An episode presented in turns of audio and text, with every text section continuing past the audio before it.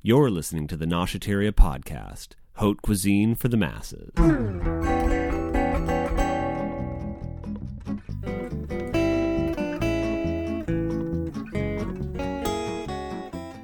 Today's podcast Don't be crabby. Soft shell crabs are bursting with flavor, so unless you're a voluptuary, you might want to stay away. But I assume that if you're listening to the Noshateria podcast, you must be a true gastronomic libertine, so keep listening. Fresh, soft shell crabs are available right now in fish markets, so I recommend picking up a few of these crinkly shelled beauties and bringing them home right away.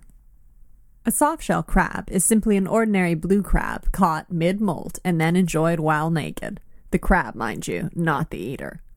Once captured, the crab will not form a new shell as long as it's kept out of its natural salty sea environment. I admit it can be a bit strange to eat soft shell crabs. Consuming the entire crab almost doesn't seem right. But one taste of the crisp exterior has me saying, bring on the crabs, shell and all. For preparing the crabs, an old rule truly does apply. The simpler, the better. If purchased fresh from a reputable purveyor, the crabs will be delicately meaty and literally dripping with the flavor of the sea.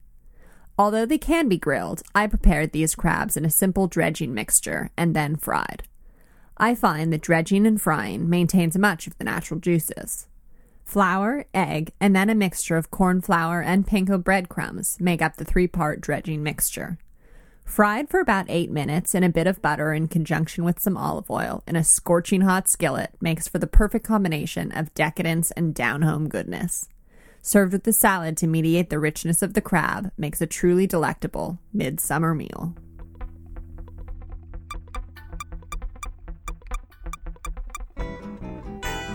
You've been listening to the Noshateria Podcast. The Bougie Revolution starts here. Visit us at www.noshateria.com.